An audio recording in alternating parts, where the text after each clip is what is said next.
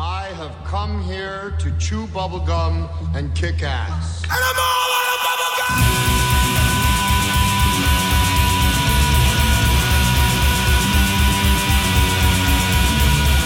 Astro Radio Z is a horror, cult, exploitation film podcast by filmmakers, critics, musicians, journalists, and fans for the film obsessed. Here is your host, Derek Kerry. video violence, man. I'm telling you, there's nothing that's been bringing out my listeners out of the woodworks more than talking about shot on video horror films. For some reason on Twitter and now the new Facebook uh, Astro Radio Z group, I bring up shot on video horror films, and all of a sudden everybody decides to start talking. I've only been doing this show for five years now, and it took shot on video horror films to get people talking to me about my podcast. so I'm excited, though. I'm really excited because we started a, a poll up on the Astro Radio Z Facebook page for the listeners to see what films they actually wanted highlighted on this show. And I'm actually quite surprised at the results I've been getting. The number one film mark, and prepare yourself for this. Uh, I'm preparing. I've seen this film. I'm sure Andrew's seen this film. But the number one voted shot on video horror film for us to cover is The Burning Moon. Oh, oh that's a that's a classic, dude. Absolute classic. Have you ever seen this, Mark? No, I have not. That's why I'm venturing on these shot on video stuff because uh, some of the stuff I've not seen. It's one of those the infamous tapes from back in the day. Yeah, I mean, I don't like it, but I don't it's like a rough one, dude. It's it it still tests you, but I mean, it's still like it's a it's the one. I mean, if you're reading books about this stuff, you're gonna hear. I mean, Burning Moons goes first. You know. Absolutely. I remember back in the day reading in like Gore Zone and all these other magazines about the Burning Moon, but having such a tough time finding it. Wasn't it like out of print for a really long time? It's hard. I, I don't really know because um, when I saw it, it was just, you know, you don't have any uh, concept of what's available at other places. You know, I mean, like, I didn't realize video violence was everywhere you know i just knew that the video right. store i worked at had it and i just happened to work for a couple places that had a lot of them you know? Video violence one i definitely had at a local video store at video oasis. Um, oh really? It was at video oasis? Absolutely was at video oasis. Oh man. I'm trying to think of what was at video oasis what i uh, that i would oh addicted to murder. Was oh nice. Yeah that one was all over the place as well. Yeah it was a youth restricted title yeah, right. Well, how many of those were there? Were there only two addicted to murders? I only saw the one. Um, we also had some of the Polonia stuff as well. I'm pretty sure we had uh, feeders. Okay, sure. Yeah, that was all over the place. Yeah, yeah. And then uh, a place I worked at had um, had the Tim Ritter stuff, but also had the um, Ron Atkins um, uh, schizophrenic. Yep, schizophrenic, and he also had a number of other ones. There's so many of them. I always forget all the different titles, but he was really cranking out a lot back in that it time was, too. Yeah, that and Shatterdead was another one that was Dude, everywhere. You know what? I'm gonna just go ahead and say now, while we're talking about Shatterdead, that's the best shot on video horror movie to me. You think so? Yeah. What do you? Th- what is it about Shattered Shatterdead you like so much? Okay, I changed my mind. It's Red Spirit Lake by Charles Pinion. I'm sorry. I just I started thinking about it. Wow, it's the second best. The first is Red Spirit Lake by Charles Pinion. That's not a feature. Shatterdead's a feature. Shatterdead's Absolutely just, is. Yeah. Yeah. Okay. I was thinking maybe maybe okay. Red Spirit Lake is more like a short. Shatterdead's just so good, man. It's just got so much wild stuff in it. You know, there's that oh that great um, blowjob, you know, firearm scene or whatever. I don't yeah. know. It was just haven't seen it so long, but I, I just remembered it being. We'll talk about the whole cover box thing and how you don't know what you're getting, and they knew that you didn't, and shit like that. That was one of the few that uh, actually I felt like delivered on um, you know was as as advertised absolutely i mean it had that classic cover of the hole in the wall where the girl with the gun is looking through it and there's blood covering all of the hole yeah. i remember I mean, seeing very, that tape everywhere man It's just a very downbeat, very grim zombie kind of a thing. But um, I just love that woman that was in it. I thought she was, you know, obviously very kind of gross looking, but she didn't need to be. It just was very, very original to me. Shatter Dead. It was a very different experience than even as hardcore horror fans that I would than I was used to whatsoever. Scooter McCrae, right, made that. Very talented. Yep, he's still making flicks. I just saw him on Facebook posting about the mo- new movie he's shooting. Oh shit! I think uh, Sixteen Tongues was the last one of his I saw. That was a million years ago. Yeah, I think he's uh, he's either just wrapped the new one or he's in production right now. That's so great to know, man. Scooter McCrae, have him on your show. Yeah, dude. Still, still getting it done, man. But here's the top five voted by Astro Radio Z listeners on the Astro Radio Z Facebook group. Go join it if you haven't joined already. And uh, I, this is one of the best decisions I, I've made in a long time is, is putting this group together because now finally people are talking back. Something about Facebook pages. You don't get it doesn't none of there's no reach for it. Oh, absolutely So- not. You post things and they just hang out there and maybe like five people see them where in the group everyone gets it that wants to sit and follow so it's been so awesome in the last week that I've had this up to finally see a lot of people talking about what's going on in the show and engaging and all this stuff. So, anyways, here's the top five so far. Um, we we already have the next episode lined up, which is going to be Hugh Gallagher's uh, Gore Whore series, which is Gore Whore, Gorotica, and Gorgasm. We're going to be talking about that next month on our shot on video episode. But we're going to start.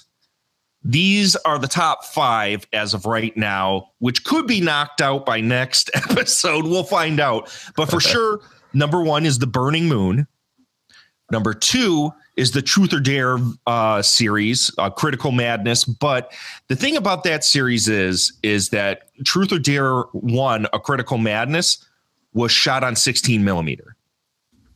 So that doesn't necessarily count as a shot on video horror film, but the sequels all were.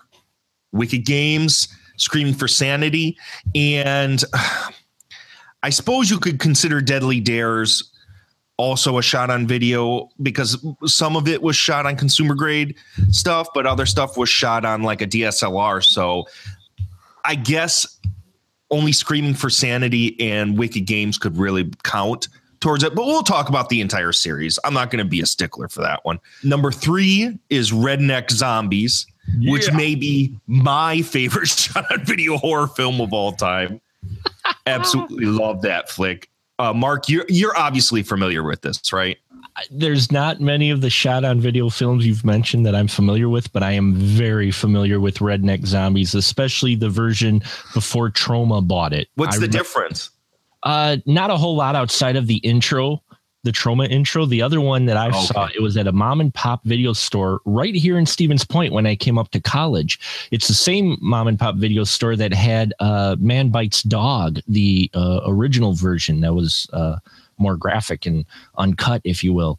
Uh, but they had this one, and I remember what I remember most about it was looking at the big clamshell of it. Uh, and the cover is similar to the one that's on Troma uh, without the Troma border, where the redneck zombies got the uh, the Daisy Duke girl, uh, you know, scared. But I remember looking on the back of it, going, "Who the hell would pay seventy five bucks for this?" Man, let me tell you, I I when I first rented that back in high school, my brother, his brain, Shane's brain blew to smithereens. Like he couldn't believe this movie. We watched it a ton. We lo- I love Redneck Zombies. It's so stupid. It's so stupid, You but want a it's so fun. I think that the thing about Burning Moon is that those effects are awesome. The Mhm. special effects in Burning Moon are just incredible. it, unfortunately or fortunately, depending on what your tolerance is for the stuff, it is dark. It Yeah. is pitch black. Once it hits to the sea, the sequence, which is quote unquote in hell, that's some of the hardest freaking horror you're ever gonna see. Yeah, yeah. It's some it's some shit. But number four is the infamous boarding house. Mm. which I would like to actually not do the regular version and finally watch the two and a half hour version, the director's cut for the show. So prepare yourself, Mark the Movie Man, if you decide to come on and watch Boarding House. I I am where you lead me, Derek. Oh, I don't know what to say. What do you think of this proposition here, Andrew?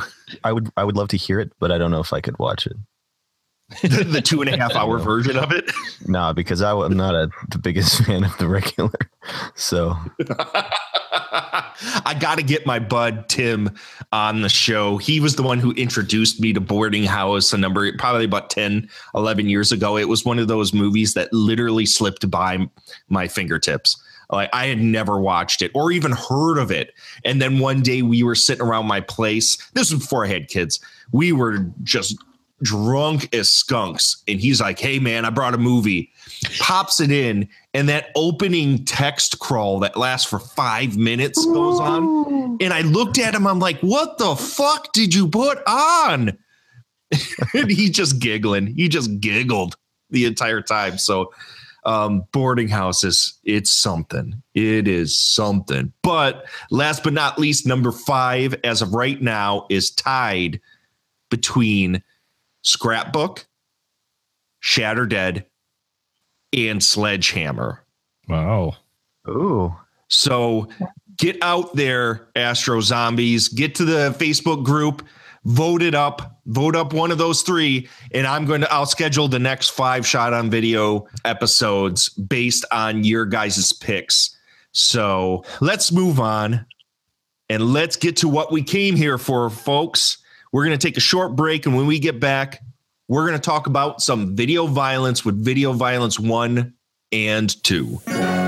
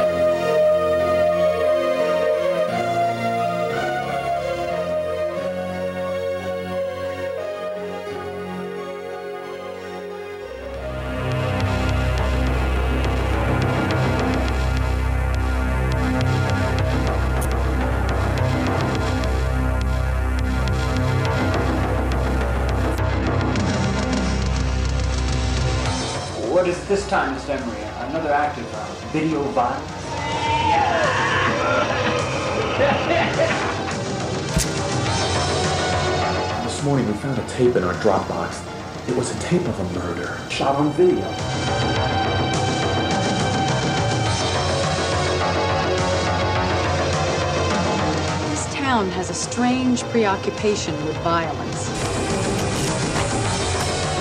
But the only thing we seem to rent are gory horror movies. The big thing to do on Saturday night is sit in front of the tube and watch people getting killed.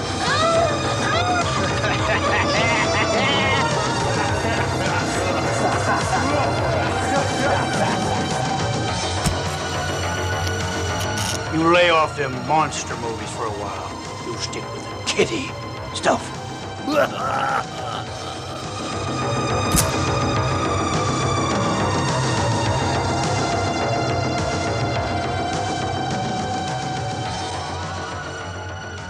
So, if you were going to talk about some of the quintessential shot on video horror films, you would say, as we said before, The Burning Moon, or, well, nowadays you would say Shattered Dead. I think people think about that a lot. I always think think of Darkness, Leif Jonker's uh, Darkness. Oh yeah, that's a good movie, man. The, the vampires weren't they? Got Yeah, that great, absolutely. like half melted guy on the cover. It was awesome. Dude, such a, amazing gore effects in that one. Blood Cult, obviously, and Sledgehammer. Those would be the movies that if you were to talk to anybody, they would be the ones they bring up. Or video violence. Video violence is literally one of the it, I would say top five shot on video horror films of all time. It's one of those rare films that, regardless of the limitations of budget or the look of the film, it is so well put together for a micro budget film that it kind of transcends what its format is and how it was shot and what it looks like because it, it it's put together the story is put together well. And actually for something that that was more than likely shot on beta it doesn't look too bad. Andrew what what did you think first time when you saw video violence way back in the day? Oh well way back in the day i was i was just like I felt like I was ripped off by them, you know, because the really? covers are well, the covers are great, but the movies themselves, I was like, hey, this was made on a video camera. And when you're a kid, you don't go, oh, this this is a real movie. You go, wait a minute, man, this looks like a porno. This is a bait and switch. exactly. but you know, but um, I remember um being sh- shocked by how good the, the gore was when it would finally happen. I was very, you know, pleased with the nudity in it as well. And uh, so I, I did end up enjoying it. wasn't one that I like watched a lot or anything, but you know, the you you uh, back then you go by by the cover and the people that um, distributed this stuff knew that once you rented it, that's your ass, Mr. Postman. the money had already exchanged hands, so it didn't matter at that point. Nah. Yeah. And the covers to all of these were freaking awesome. So yes. I totally understand that. Mark, you are a newbie to video violence. Why don't we go to you? And why don't you tell my dear listeners what is the plot of this movie? Video Violence is about a small town where there's a video rental place or a video studio, as they refer to it. And in this studio is a gentleman who recently came from New York and he decided to uh, just come to a small town and run a video studio. Well, when one of his employees goes missing after they receive a blank tape that supposedly has an actual real life death on it, it starts the mystery of what's actually going on to this to- in this town and who's actually producing these snuff films as more and more of them start showing up in his video store. And as he tries to unravel the mystery, he gets pulled deeper and deeper into the town's secret. And what happens to him after he finds out the truth? Well, you'll have to get that VHS out and find out. And that mystery is the townspeople are killing off any outsiders and creating their own snuff films because they're all a bunch of deranged fucking sickos. But the biggest mystery of all at least in my mind, of this film is where the fuck did that guy get that goddamn red leather jacket that he's wearing in this thing? That thing is obnoxious. Holy shit. This movie is so firmly ingrained in the 80s. Like everything about it, the, the fashions, the hairdos. You will never see the cover of Blood Cult more in any other film on earth than you will in this one. Because it seems like every last person that comes into this video store to rent a movie hey you got that chainsaw movie? Which they grabbed pieces. Yes. He, he, he, you got that chainsaw movie? I'm like oh texas chainsaw. Pieces i'm like okay.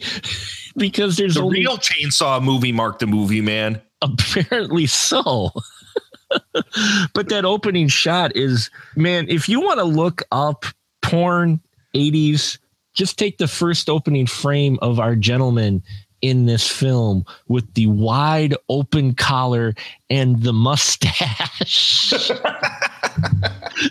I'm like sitting here going, wow. Even in my notes, I just put in porn like clothing in my notes. And his cheesy smile and that opening scene where they where they they get the girl in the dressing room, the dressing room that has a second door to it, apparently, um, that gets opened when she gets knocked into it. And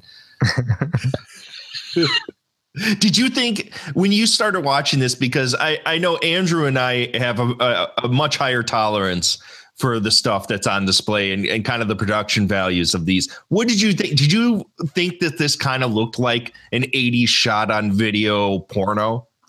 The quality was, but the, the, as far as the look, goes. But as I'm watching it, the the the, the sincerity of everybody involved, the scope that this film actually goes to, and and the narrative that actually plays out on this film is higher than the quality that it was shot on. I think by a lot. I, oh. I dug I dug this film so much.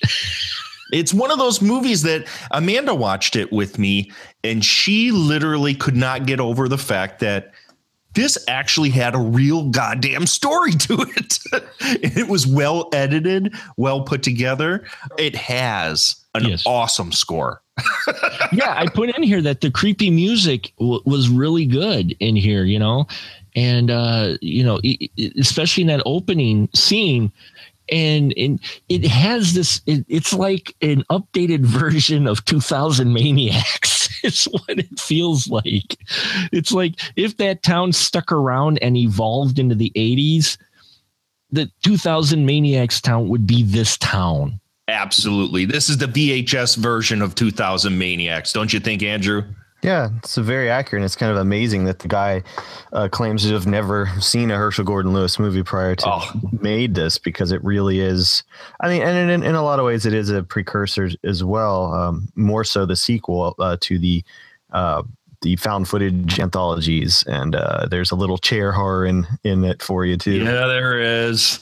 but this is the original, you know. This is the original chair horror. Yeah, that's it's funny that you say that that you know he claims to have never seen Herschell Gordon Lewis, even though all of the gore looks like it's straight out of Wizard of Gore. Yes. There's mm-hmm. you can see tapes of the Gore Gore girls in the rental shop. Yeah, I mean he's clearly um, a huge fan of horror. I mean, there's that part where uh, uh, they're in some uh, the, the deli or whatever, and they're Fangoria and famous monsters and all this other stuff. I mean, homie's seen tons of horror, and he's definitely you don't just show the Gore Gore girls that prominently for no reason, you know? Yeah, absolutely. The the scene in that deli and Dick's Deli. penises. oh my god! Where Dick's they chop deli. that girl's head off that is straight out of Wizard of Gore. This movie just blew my mind what they did for shot on video because my I'm going back to 87 going this is this is impressive. They they've got a well thought out story that's interesting. You know, it's it's a, a it's a very coherent narrative, which is what you don't always get with these shot on video films uh you know you get kind of random scenes and everything but everything fit and the gore that head chopping scene uh, not only that, but you know, there's a couple where there's a machete within a leg, and they're working it back and forth, and and uh, it, it's obvious it's a retractable one, but the one where uh, Eli and, yeah, the Eli and Howard are dotting the eye on on the girl's uh, breast with the ice pick, and and they did a you know they don't just stab and remove it real quick, so you know do the camera trick. They do the slow pull out, and I'm like all in one shot too. All, all yep. one, and I'm digging this. I'm like, this is this is I'm like, this is a very impressive film for when it was made and how it was made. It it it surprised me. It it was like this is a hell of a lot better than I thought it was going to be. Uh, and yeah, and it was because of scenes like that. They it, felt like they came up with some stuff to do, and rather than going, well, I don't know if we can do it with the equipment, they figured out how to do it with what they had. Well, and, unlike and well. your your your introduction, which was violent shit, this wasn't played for laughs. No, they no, were legitimately trying to make a horror film. Yeah, this is a legit, straight up film they're trying to make. This isn't just tongue in cheek. This isn't just oh we're horror fans. They they're in they're all in on this and they're trying to make an actual horror film and and I think they succeeded. I think so too. Let's let's talk about that chair horror scene that mm-hmm. you were just talking about. and this this movie up until that point is uh it's a you're pretty cut and dry kind of like 2000 maniacs type story like we had described where this couple starts up this VHS rental shop and you know these tapes start coming in and the guy's uh, assistant goes missing and he starts getting more tapes and there's this tape he gets of uh, Eli, Howard, and Eli, which are the two main killers of this series, torturing some woman tied to a chair. And the moment I saw that, I'm like, oh fuck. I totally forgot this was this had a chair horror scene in it. And um, what do they do? They they wet her blouse with beer so that her magnificently huge breasts show straight through the white wife beater that she has on. They cut holes so that her nipples should stick out. Clockwork Orange style. Yeah. I mean, this is a pretty protracted scene, and then they carve their name in her chest, and then they poke her with the, the ice pick. For its time, there wasn't a lot of this kind of stuff out there. Uh, do you remember seeing anything like this at that time, Andrew? Well, no, but there's influences all over the place for it. I mean, Krug carves his name in a woman's chest in Last House on the Left. Um, just like I said, Clockwork Orange, you know, they cut the girl's shirt or whatever. So, um, and when uh, Henry Portrait of a Serial Killer came out in the 90s, right? That was later. Right. Okay. Yeah. Makes me wonder, did they watch a little bit of this? You know, because you know, there's that great scene where Henry and Otis are rewatching that crime that they filmed Right. you know, and they shot it on video on purpose to make it look bad, and and um, that's what, probably one of the most disturbing scenes in there. Um, but uh, no, it's not that I'd necessarily seen someone get tortured like that in a chair, but there are elements of it that are clear influences of earlier uh, earlier famous movies. Absolutely. Absolutely. Mark, what'd you think of the chair horror in this flick? It it surprised me seeing it in a film this early, in all honesty, because again, in, at least in the more kind of mainstream type of horror during the 80s, you didn't actually see a whole lot of that type of, you know, at least the stuff that I watched. I know there was out there, but not as much. I mean, you did have some of the Herschell Gordon Lewis stuff, but that stuff was so over the top. You're just like, you know, like with Gore Gore girls, it's like, uh, so I mean, there, there were influences in that, but you didn't see too much. And so it surprised me a little. It didn't bother me, you know, I mean, we see it so often in horror now, but uh, kind of uh, seeing that, I'm like, well, that had to have give some influence, I'm sure, to some filmmakers since it had come out, because there's been other scenes that have been handled almost beat for bit, beat the same way, you know. Oh, well, absolutely. I mean, this movie clearly influenced what came after it. I mean, the what it's speaking towards the obsession, you know, the new market that was starting to emerge with people being able to have their own video cameras to create their own movies at home and the specialty market that was arising at video stores.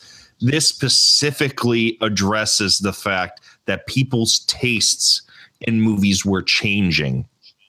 And there's that no more than that one scene where the guy rents one of these tapes, gets home, he he sits down at his his on his couch with the beer and his huge mustache, tosses in this video of this uh, of Howard and Eli killing so somebody, and he's like, "Oh yeah, yeah, this is a good one.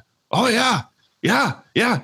Yeah, push down on that. And all I could think about because it's a scene where Howard and Eli have this machete and they're pushing down on this this leg that they're cutting through. All I kept hearing in my head is "Put your weight on it. Put your weight on it. Put your, Put your weight on it. Put your weight on it."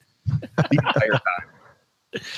But man, there was there's a lot of that in this in this movie, and I think this movie was very forward thinking in the message it was trying to present, and didn't even realize how much influence it would have down the line uh, on horror movies, even though obviously this is a very niche cult film.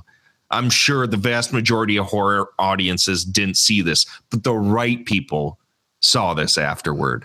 Um, Andrew, do you remember back in the day if any of the the people you kind of hung around with talked about this or, or saw this flick? Yeah, I mean, we um, because of Faces of Death, you know, um, the interest in uh, anything kind of snuff related was already kind of around, you know. Um, but, but what was interesting later is uh, revisiting it was there people talking about, you know, there were actually four guinea pig movies that had been made by the time this thing was made, Mhm. but we didn't have access to those until way after, you know. Um, but people just kind of couldn't get over the we associate videotape with reality um, because uh, I grew up in the VHS era where we had camcorders and stuff like that. And so, you know, the term torture porn is always thrown around, but no one's actually tortured. In porn, people actually have sex. Otherwise, it's not porn. So I always had a problem with that. But the neat thing about this is it looks like a porno where people are being tortured. And therefore, yep. we kind of felt because it's you don't recognize anybody and because the the the um the production values are so low you're just like did they, they kill these people or not? There was actually some talk about that. Right. Well and that was a big thing with the guinea pig series as well as you oh, know yeah. the infamous charlie sheen story with flower and flesh and blood and all that garbage. But um absolutely this this is one of those flicks where you could say okay well is this crossing the line this is it totally changes the perception, at least at that time, because we did equate it with reality. Same way we equate um, YouTube with reality now. Like we, there's so much more shaky cam in Hollywood movies because we've grown accustomed to seeing that and feeling that that is that's normal. That's the new normal. So a lot of this, you know, the shot on video aspect of this film, I bet you really unnerved people way back in the day. Mark? Oh, I, I wouldn't doubt it that it, it did because, you know, it was one of those things too, where it was a, at this point in, what was this made in 87? Yeah, yeah, like 86, 87, 87, somewhere in there. So the technology was there, but it's still one of those things where people were kind of taken aback by it. The the older consumer generation our uh, us teens in that were eating up this crap left and right we're familiar with it but our parents in that weren't still so uh, many were still trying to learn that so it was kind of a foreign thing so you know and the vibe i got from this was we've talked about yeah, well, definitely Derek and, and Andrew both. You talked about like Black Roses and that, where it talked about the evils of uh, heavy metal this film is the evils of videotape. I almost got this vibe like uh, at first, like this was supposed to be like a a warning message of uh, what society is going to become because of the evils of videotape and being able to videotape and record. Uh, and it, it plays off of that a little bit because it's a technology that that wasn't familiar to the older generation. So they're kind of looking at this going, boy, you could really do some, you know, bad things with it. And so, yeah, I, I think that's what helped with the aesthetic is the fact that uh, at that time everybody was just getting the VHS and, and VCRs and that, and the camcorders were becoming popular. Yet the older generation were like, eh, I'm not sure about that. And so being unaware makes it that much more scary. And so they kind of played off of that, I think. Yeah. Well, even though we are talking like this is some really dark, serious horror film, this yeah. is still a pretty goofy movie. There's still a lot of goofy shit. Mostly that dude's outfits and his wardrobe. Holy shit. That freaking cardigan he wears halfway through that movie, man. He's standing outside of his video shop in that v neck watching that one girl get taken away. She she goes to rent a movie and comes out and immediately gets uh, kidnapped, and he just stands there and watches it. he didn't want to get that shirt dirty. Yeah. Amanda couldn't get over the fact that th- when they sat down and ate their dinner at home, um, they had this lace table uh, cloth mm-hmm. over top over top the table and they lit candles just to have like a microwave dinner or whatever. I mean, I think it's obvious both of them are f- not only fancy, but you know, they spend a good deal of money at Richways.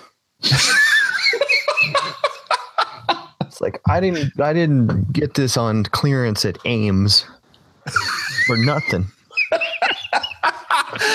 I also liked when he goes to when he's at home and he goes he he's got his little booze cart. You know, all cultured dudes that are that are well off, self-made men have their booze carts. You know, and he goes over to the booze cart to make make himself some bourbon. He pour he opens up a, a container and he has ice sitting in a container just waiting for him let's let's not forget the Captain Obvious guys who I'm like sitting there going, why did this girl even go into this dressing room in the very opening of the scene? Because those guys, the smile he had, oh yeah. And then his buddy gets that smile, oh yeah. Do you know who they reminded me of, Mark? Uh, They reminded me of those two dudes in the Toxic Avenger that roll up in that that truck that that bring that have that whole bag of coke that they dip their face in. It was them. it was. well, then I'm, I'm Good sitting- call, dude. I'm sitting there watching them in the shop and I'm going, okay, how are they going to offer? Because they've got that, they've got the videotape machine and monitor right next to the dressing room. I'm like, yeah, this isn't obvious at all. right? Oh, he just laughed like the guy. Yeah, yeah, yeah, yeah, yeah. You know what that was? Probably since he had to laugh so much and so maniacally, he probably just came up with a fake one that he could just do because he was out of actual laughter. Probably. It's probably true. Probably true. So Well, these guys aren't very bright either, though. He uses his own inventory to kill her. I'm like sitting here doing, going, dude. I mean, that's not a tax write off. Wait, we, we can't get into d- uh, illogical stuff because they're they're abducting people in broad daylight. There, homie doesn't even know the number for nine one one. He just runs to the police. I mean, it's, Mhm. he runs to the police and and for some reason doesn't check the videotape. Nah. Gets there, the police officer obviously nothing's on the goddamn videotape. He does it twice and he gives it to the goddamn guy who doesn't believe him in the first place, the police chief, and the guy presses record on the goddamn tape. Oh my god! yeah. Do you think the ref stole that when they did that in the ref? They might have. Yeah, so Well, I'm sitting there going, why did why didn't he just put it in the machine? Why did he give it to the? I mean, he's like yeah. three inches away from the machine, and I'm like sitting here going, you already suspect him, and you're just you're just gonna give him a tape. Dude, oh, don't use don't use that part of your brain on this movie. I'm sorry. Yeah, I yeah. Well, if you wanted to go that far, Mark, you could start questioning why this dude had a TV in his video store that everyone would crowd around and not have a couch or something for somebody to sit down and watch it with. Just ridiculous. But I think we should start a new game here on Astro Radio Z called Six Degrees of Separation from Video Violence. And every time a film after video violence was made directly rips it off, we should tie it back. That's that's gonna be one hell of a game, man. Oh man, the pinnacle, the pinnacle of horror cinema is video violence. So when all is said and done, Mark the movie man, this is your first viewing of video violence. How did you come out on this one? Would you would you tell people to go check this one out? Oh hell yeah. I'm like here, this is what here's what people can do when they have a lot of ambition and very little money.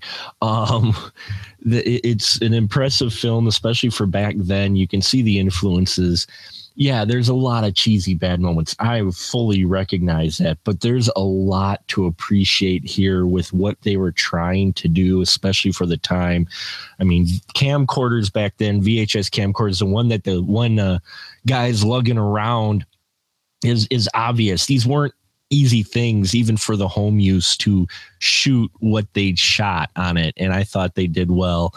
And yeah, if you're looking for a, a decent shot on video film, this check this one out because this one actually is is all around at least a very watchable movie.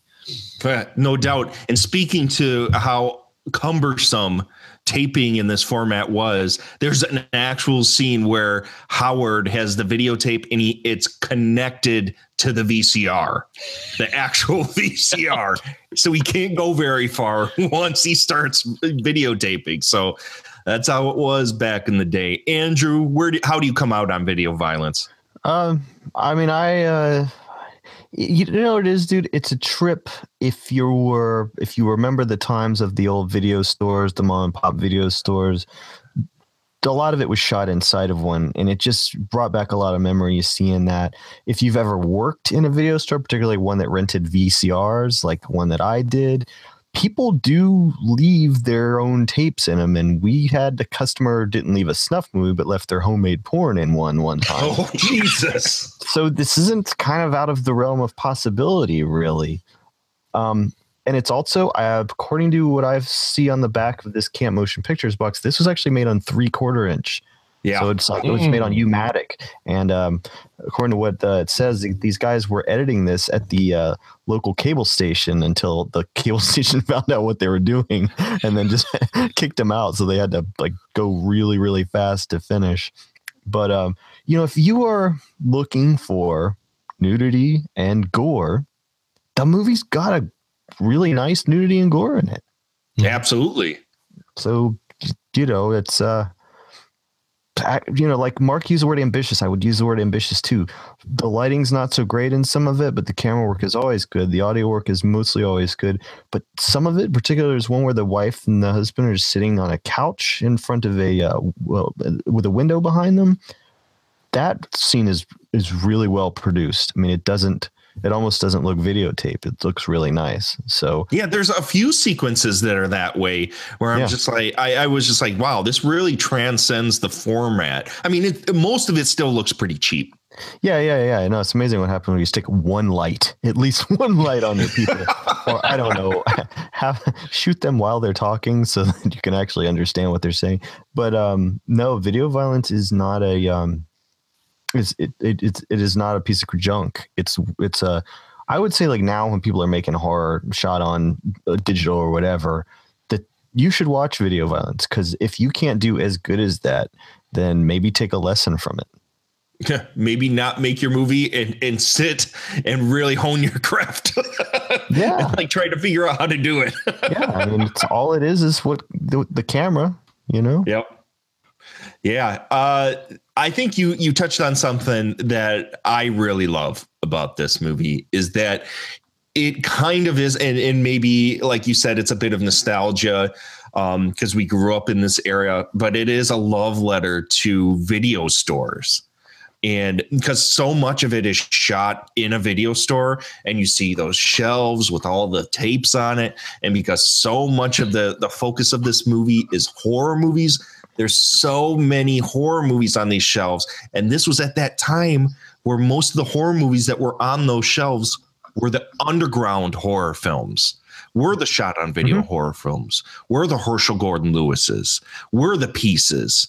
Were those movies that just weren't getting play in the theaters? So that was that time where uh, the video, the mom and pop video stores were the drive-ins. So it, it was such a, a like it was such a love letter to that stuff. And there's a couple sequences in this movie that just rang so true, mostly because I had worked in a video store. Like the awkward dude, young dude in skin tight shirt that wants to rent some porn and awkwardly goes back and rents and brings porn up while other people are in the store looking at him like he's some degenerate. That was real shit there. I mean that I I experienced that when I worked at a family video. I mean that was a that's as real as it gets, man. So I, I'm sitting here going, dude, you you don't know where they keep the porn? Come on, man. it's always in the back of the store. Yo, man, you got porn? Like, wow. I love the way that that woman is standing so awkwardly close, given to who she turns out to be. Right. It's such a neat. I mean, the, it is a good movie, people. There's it, it really is it has so much detail for such a micro budget film that video violence in my mind is literally one of the top shot in video horror films you can check out. Absolutely must see. So folks, let's move on to video violence 2.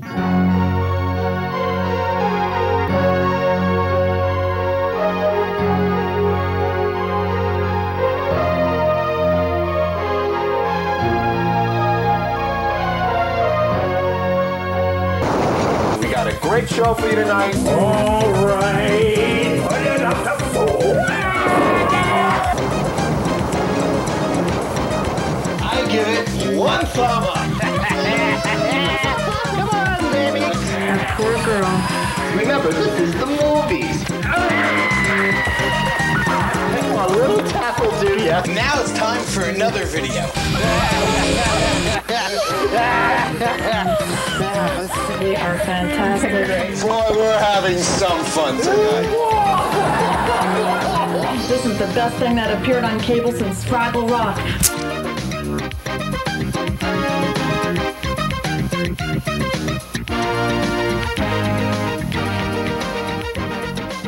which is completely different than Video Violence 1. Andrew, do you wish to explain what is Video Violence 2 about? Uh, Video Violence 2 made by the same people, um, starring uh, the same two guys. Actually, more of the same people, but I want to ruin it uh, for the for those of you who are thinking of checking this out.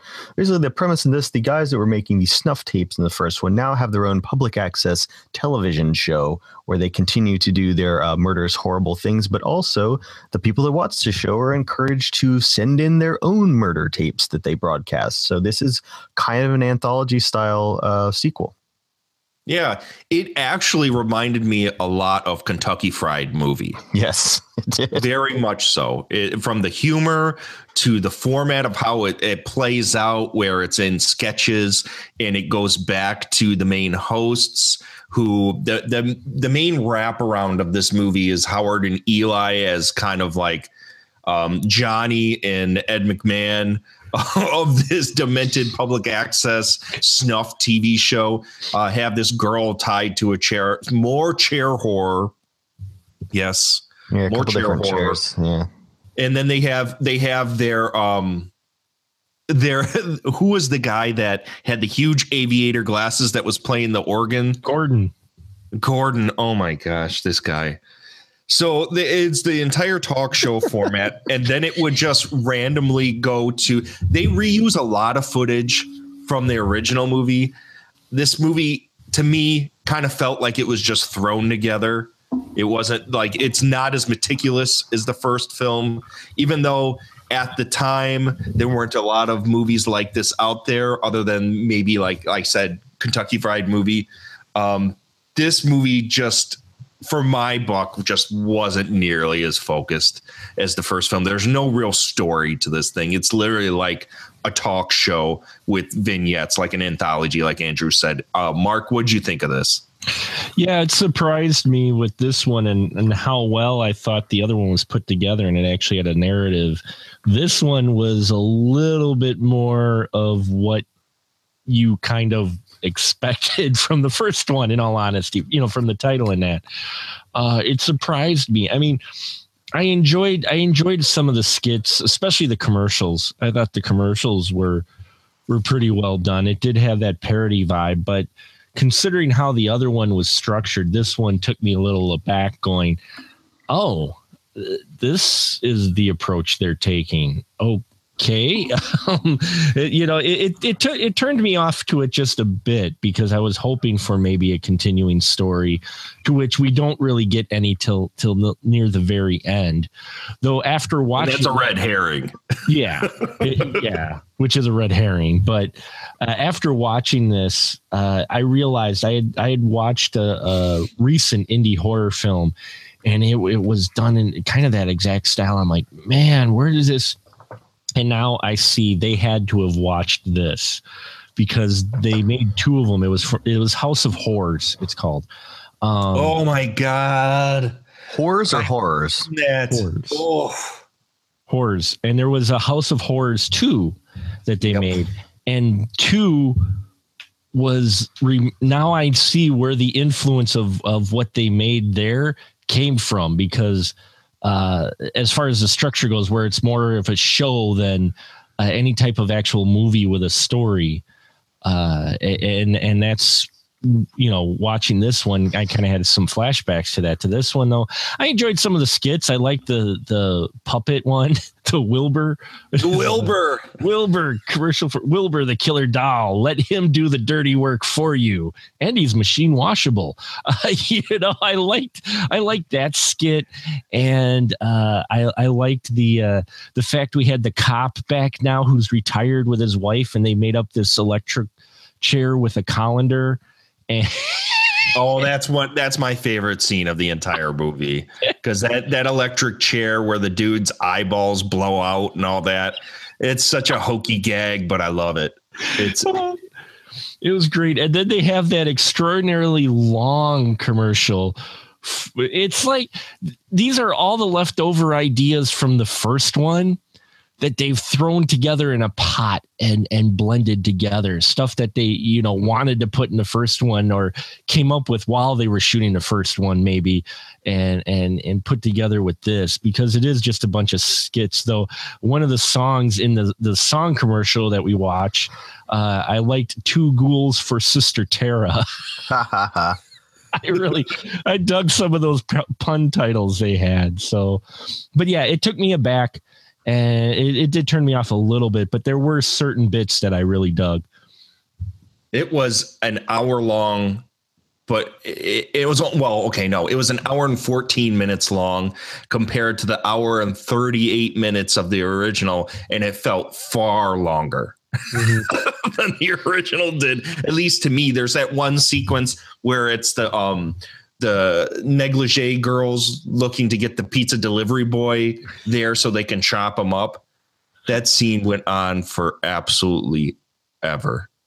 Forever. Andrew, what do you think of this one? I liked it more, guys. Really? Yeah, I found the first one to be pretty boring, but I like the uh, way they set this one up. And you know, it, it, I agree they didn't have a story. I agree that this was probably put together just because they couldn't get their shit together for a full, like a regular narrative feature. But f- for me, this kind of works because the stuff that I liked about the first one um, was basically the nudity and the gore, and this one really just kind of, you know what I mean? It kind of knows what it is Right, it, right. Uh, it doesn't because see the the I found that I, you know me, man. I'm not big on like plot and you know like like explanations and all of that stuff. I'm just I just don't dig that. I just want to see shit happen. And I know that sounds bad coming from a, a movie critic and a filmmaker, but I mean it's absolutely true. I just I thought it was a good concept, and I really liked the woman that they have on stage with them. Um, I liked how it started out with the weirdo uh, horror movie being shot and the chick going down the stairs. Um, I also did not have a problem with that lingerie uh, pizza party thing. I thought it was a good. Why does that not surprise me? no, because it was a good twist on it. It's the movie showing it's it is parroting. Um, because what does the woman the women say is like they always kill and torture these women. For once, I'd like to to you know the shoe to be on the other foot or whatever. Yeah, true, very true. And I thought I was like, holy crap, this happened in like 1988. Someone's writing dialogue like this. I was very impressed with that. And I mean, it doesn't matter. I mean, the dude's dancing around in his underwear. You get a male strip that is outside of Dave Dakota still highly unusual that you're going to see that happen. And uh, right, whitey tidies and all. Yeah, yeah, and one of the ladies with the you know she flashes the camera, so you do have a lot of nudities, prolonged nudity, um, and um, you know there is some some really solid gore in this one as well. Do I like the host? No. Do I think that stuff is amusing? No. Do I think that the stuff that they say gets really like annoying really fast? Yeah, but I just uh, I do I like the way this one's set up more because that one had a story, and if you don't dig the story, you're kind of stuck with it. But here, if you don't like what you're seeing, a few minutes later, something else will happen. Right. No, this is very true. I think I agree with you on that. And some of the stuff is kind of fun. Like Mark had made reference to there's this commercial that's about a bunch of songs where it's it's just this looped footage of this girl taking a shower and then Freddy and Jason and Michael killer. It's literally like the same footage for about f- 5 minutes while they go through about 40 different song titles that are all and they're puns. mostly pretty funny, you know. I mean, it's uh, it, it it's I think. Oh, and the the swap meet Jason and Freddy and Michael. Oh. They were also basement You ass. got, you got cheeseburger Freddy, you got ham and cheese Jason Voorhees, you, you, you got turkey sandwich Michael Myers. They they come in and it's just it's ridiculous. That's one of those examples of beating a joke to death and coming out the other side with it hanging on so long that it actually becomes funny. Yeah. Yeah, it, it did. Well, and also it ends well because uh, after the repeated deaths on the third loop, as they got to the end of the list, she just gets this look on her face like she's just tired of being killed. She pulls a gun out of the shower rack that she had in the shower and she shoots the final guy. That's great. I like I liked that bit. I'm like, No, it doesn't. Yeah. You know, the sequel sequels often um, belabor what happened in the first one, and and uh, because they don't have any ideas, they're just going to invent stuff that wasn't there for a reason. We didn't have all this explanation because nobody gave a fuck. So for for it to sequel to sometimes do self parody is great. For it to be funnier is typical. Um, but I think like I did not, I would not have wanted to see more backstory about the people that were doing the first one. I No. think this is the way to go. Yeah, I agree with you on that point. I think the final act of this film, the final scene that took place after the show proper, that could have been totally cut out. I I really think the movie should have ended with the end credits of the TV show, and it would have been just fine because that last scene is just it it did nothing for me whatsoever. But my favorite gag, probably of the entire movie, was in that opening vampire scene where they stake the woman's heart. That blood gore gag looked legit. Like they when they shoved that stake into her, that looked like you know. I, I wanted to. I watched it a couple times. I'm like, wow, that's one hell of a gag. The guy that did the effects on both of these is an actual, he was an actual working special effects artist. And a lot of the gags that they used were things that he was just working on to learn how to do it. In particular, the, the animatronic in the, um, the, the commercial that bites the kid's neck or whatever. He was learning to build animatronics. And the guy that making the movie saw that thing he was working on. I was like, dude, we're putting that in the movie. Just write a sketch around it. You know, Yeah. how low budget works. And you were not seeing animatronic monsters in movies that this were that were this cheap. It's just yeah, a lot of the things that were endearing about it. Yeah, I that's what shines in this movie. If you're you're more like Andrew had said, if you're more into kind of the chaotic, tongue in cheek, let's let's have some fun. Let's just see some gore, see some titties, and uh, n- not really have to sit and deal with the story whatsoever. Video violence two is going to be your bag. Mark, what was what's probably your favorite thing in this flick? Ah, um, it, it wasn't the hosts. I, I'll agree with that. It, it, it wasn't really the hosts. Uh, just because the out of all the things in here, they felt forced a little Oh, bit. Well, they felt you know. forced in the first film as well. Yeah, they felt forced in the first one. They really feel forced in this one when they're first and up front. But I dug, I dug all the bits. that you know the electric chair and Wilbur the doll and you know Deli Dick's kitchen ideas. Oh, where- Deli Dicks. where you know they're working on limited footage and time because they've got a prop that actually breaks. while Oh, because they it. tried chopping the girl's hand They and the tried- cutter completely busts in like five pieces. because it's made out of like balsa wood spray painted with silver paint and it breaks and they just play it off going oh well this is more of a prototype the final product will definitely cut them fingers uniformly and i'm like that's awesome i, I love that bit I, I love the fact that you can tell that wasn't exactly planned when they did it but they wrote a little bit to, to play it off you know i, I like those skits this I I used to watch them at this age too. I probably shouldn't have, but there was a range of uh, not only uh, uh, you know you mentioned Kentucky Fried Movie, but there were a few others uh, as well, which I, they probably came just after this though. But was like Amazon Women on the Moon. Oh, I love that movie, dude. Yeah. and um, what is it? Something Tube or the Groove Tube, man. Groove Tube. Groove Tube, man. Yeah. Groove Tube. It reminded Came me from of- Hollywood. yeah, it reminded me a bit of the horror version of those of sorts, you know, where where you're watching a TV show and, and you're just watching skits that they came up with. Um, and I love, I, I especially love Amazon Women on the Moon. I think that I just that's just freaking hilarious. And this one, I enjoyed the other skits versus their wraparound story. I guess you could call it the the host, the TV hosts, because I thought uh, all the little skits they had had a lot of thought put into them. Like Andrew said, that uh, the laundry scene, while it did go long, the dialogue that they had in there, I'm going, wow. I'm like, you're not used to hearing this type of dialogue. You know, th- this direct addressing uh, the treatment of women in horror films. You know. You, you, you didn't hear it see it that often in, in, in films like this where they're just using that dialogue where they're putting it out there and yeah so I enjoyed all the little bits, and I totally agree. I was hoping actually when the credits rolled on the TV show, I'm like, okay, we're done. And then it went on, and I'm like, oh, what the hell?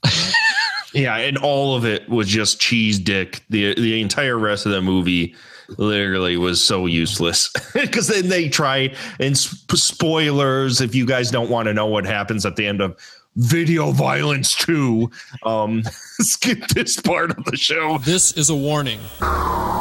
Thank you. when they try to tie in uh like try to red herring us that the two leads that got killed at the end of the first one are back and all this nonsense i was just like "You- you're fucking kidding me right you kidding me That, that was a straight rip of the end of Last House on the Left when when Dad busts out the chain. Yep. I'm sorry, the best plastic surgeons around the world pieced us together. I'm like Yeah. sitting here going, oh, come on. The best plastic surgeons in Paducah, Kentucky. No, it was New Jersey, wasn't it? yeah well, their location unknown, but yeah, it was Jersey. Yeah. But it ends up turning out to be uh, the Dingleberry uh, vampire from The Vampire Takes a Bride, the, the short film in the first movie, which uh, actually is one of my favorite parts of the first movie. But, and he's also the vampire at the beginning. They had on face masks. Oh, the oh, and they're all surprised. And then I'm like, okay, so we're gonna end it here. And no, then they have the one lady going uh, again, where this might put it just a little ahead of its time. She's going, yeah, I've talked to my agent and producers, and we've got a TV show, a sitcom, 13 weeks, and this. And I'm like sitting there going. What are you predicting? Is this like the precursor to reality TV right here? Oh man, this movie feels like a public access movie. It feels like a public access show. Everything about it, the graphics, how it looks. I mean, it, it comes straight out of uh, Herschell Gordon Lewis gruesome twosome school of filmmaking. Get one light, shine it as bright as you can over everything, and just film. That's what this movie is, and it's while there it sporadically is fun. This isn't. I I much prefer the first film to this one, Mark. I, I will say that uh, out of the two, definitely uh, I enjoyed the first one more. This one definitely has some charm to it. Its scenes, the little scenes and skits that they have. But uh, compared to the first one, I think it's uh, not quite as enjoyable. Yeah. Well, we know how you you feel, Andrew. Do you have anything else you want to you want to say about video violence too? Um, no, but I do have a good piece of trivia I forgot to say about part one that I think is really amusing. What's that? Um, the woman that was in the chair, the one we were talking about where they wet up her shirt and everything, Yeah. the way they cast her, um, they pulled up alongside her on the street. They were in a car and they said, Hey, you want to be in our horror movie? And she said, Hell yeah. And they're like, Well, there's going to be some nudity involved. How do you feel about that? And she took her boobs out. That's on the uh, commentary. channel. Oh, good for them. Isn't that a fantastic story? Good for them. That would never happen to anyone else. Don't you think the making of video violence would be a good movie? Can you can you imagine trying to pull some hijinks like that today? Holy shit. No I mean, way. No, no, it would be a it would be a sting. You know, Yeah. boobs might You'd come out. taken to jail. You go to jail. Yeah. You'd immediately go to jail. So I don't know why I thought this. The woman asks for Abbott and Costello and Laurel and Hardy when the the guy is uh, saying people usually want gore or porno. I was just thinking how funny it would be if he gave her um, asshole and Costello and Laurel and Hard on, like on accident. I interrupted you for, to say that. Sorry. that would be if Scott Davis was the video store clerk there. He would he would have that porno section would be ripe full of porn parodies. Okay, at least y'all laughed at that. You don't have to. you don't have to keep that. so there you have it, folks. episode two of our shot on video retrospective series we're doing. Mark, so far, two episodes in. Are you looking forward to more? Yes, I am. I'm I'm very much looking forward to more. Uh, this is a genre that, uh, back in my youth, while I was looking for B horror films and such, I don't think I was looking for the right ones or had the right ones in the store I was at. So, uh, yeah, I'm excited to take a look at these. Well, you might eat those words the next episode. no, I didn't say because the next episode be... we're going to do is Gore Whore, gorotica, and gorgasm. So doing the Lord's watched, work. I watched Gore Whores, uh, the Gore Four. Come on, the Vomit Gore Four. It's it's really you know, I, I'm I'm up for anything, so I'll watch anything once. So well, Mark, it's it's much better. These are much better than that, but still, prepare yourself because I I'll be honest. I'm also jumping into new territory because I have not seen all of these. Oh, so I I think I've seen Gorotica. Mm-hmm. But Andrew, have you seen either of the any of these movies? Yeah, yeah, I've seen a uh, Gore Whore and, and a gorgasm. Yeah, I, am um, you know, the video stores had this stuff. I mean, it was uh, the thing was like a lot of times, if you went going to, to like looking for like the new Hollywood new release, those were gone. Like those are the movies people got immediately and took home. You were left with whatever, you know, the stuff that no one else knew what it was, so they didn't want to rent. That's what was there, and a lot of us discovered these movies purely by that. You know, yeah. me, I was just hoping to see something wild. And uh, yeah, well, with titles like Gore Whore and gorgasm. Absolutely. I mean, yeah, yeah. Now these weren't chains. These weren't at Blockbuster. These were like at, uh, well, in Athens at uh, Hits Video, um, Video Warehouse, Video Library, places like mm-hmm. that. Oh yeah, Video Oasis. In Milwaukee, we had Nord TV. Uh, in video outlet it was called and there were like four stores across the city and uh, they knew they knew us well uh, first the one that my dad used to go to, and then when we uh, my parents got divorced, we moved out.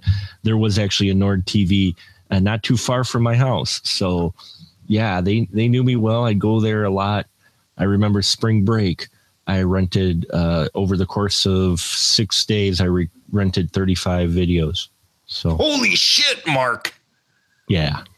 I think we had talked about this. Didn't we talk about this on the on the death of the video store episode I, that we were referring have. to? Yeah, we might have. So, but uh yeah. So Oh man, if you guys, if you listeners, you want to go back and hear some old school Astro Radio Z, go back to I think it's episode is it seven? I think it's episode seven, the death of the uh, of the video store, where we're we all this video Oasis talk that's coming up. It's from that episode, so go check it out. I just I gotta say in the first one, uh, real quick with Video Violence One, when they asked for member number, I had instant flashbacks. I'm like, oh my god, oh my god. Okay, let's talk about the shirts that they had to wear in order to rent the snuff movies at the at uh, video studio. The I'm a lifer. I want that shirt. Do you think I would get copyright infringement for putting "I'm a lifer" with Astro Radio Z on a shirt? they might actually pay you for the advertisement. Uh, oh, I want that shirt. I want that shirt fucking bad, like right now.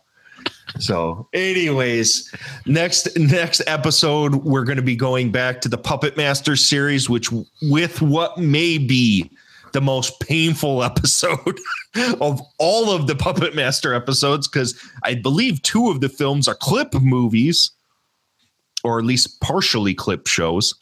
Um, so we'll be doing Retro Puppet Master, Puppet Master The Legacy, and Puppet Master versus Demonic Toys on the next episode of Astro Radio Z. So look forward to that one, folks. Now is the portion of the show where my guests shamelessly shill the fuck out of you, Mr. Mark, the movie man. Tell my fine listeners where they can find you. You can find me on specialmarkproductions.com.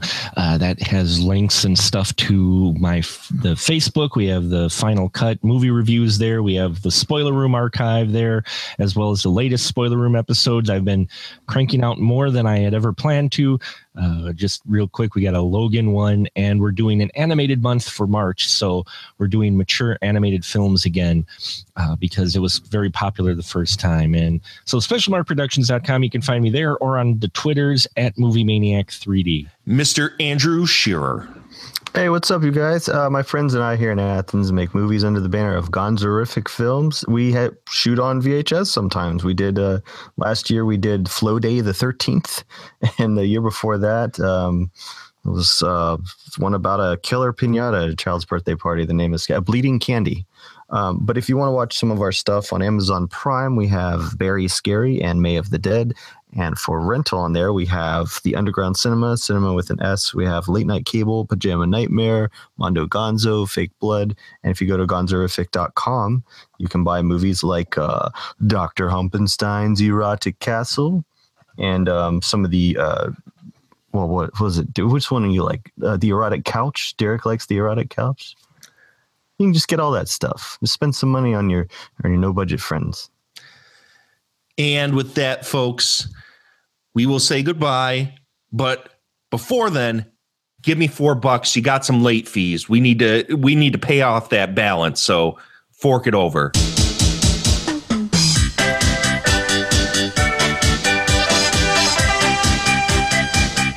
You can find Astro Radio Z on iTunes, Stitcher, TuneIn, Spreaker, YouTube, and anywhere that podcasts are found. Please subscribe, share, rate, and review. You can also follow us on Twitter, Facebook, and email us questions, concerns, or just general chatter at astroradiozpodcast at gmail.com. Coming from me, Derek Carey, thank you for listening, and I'll see you next time.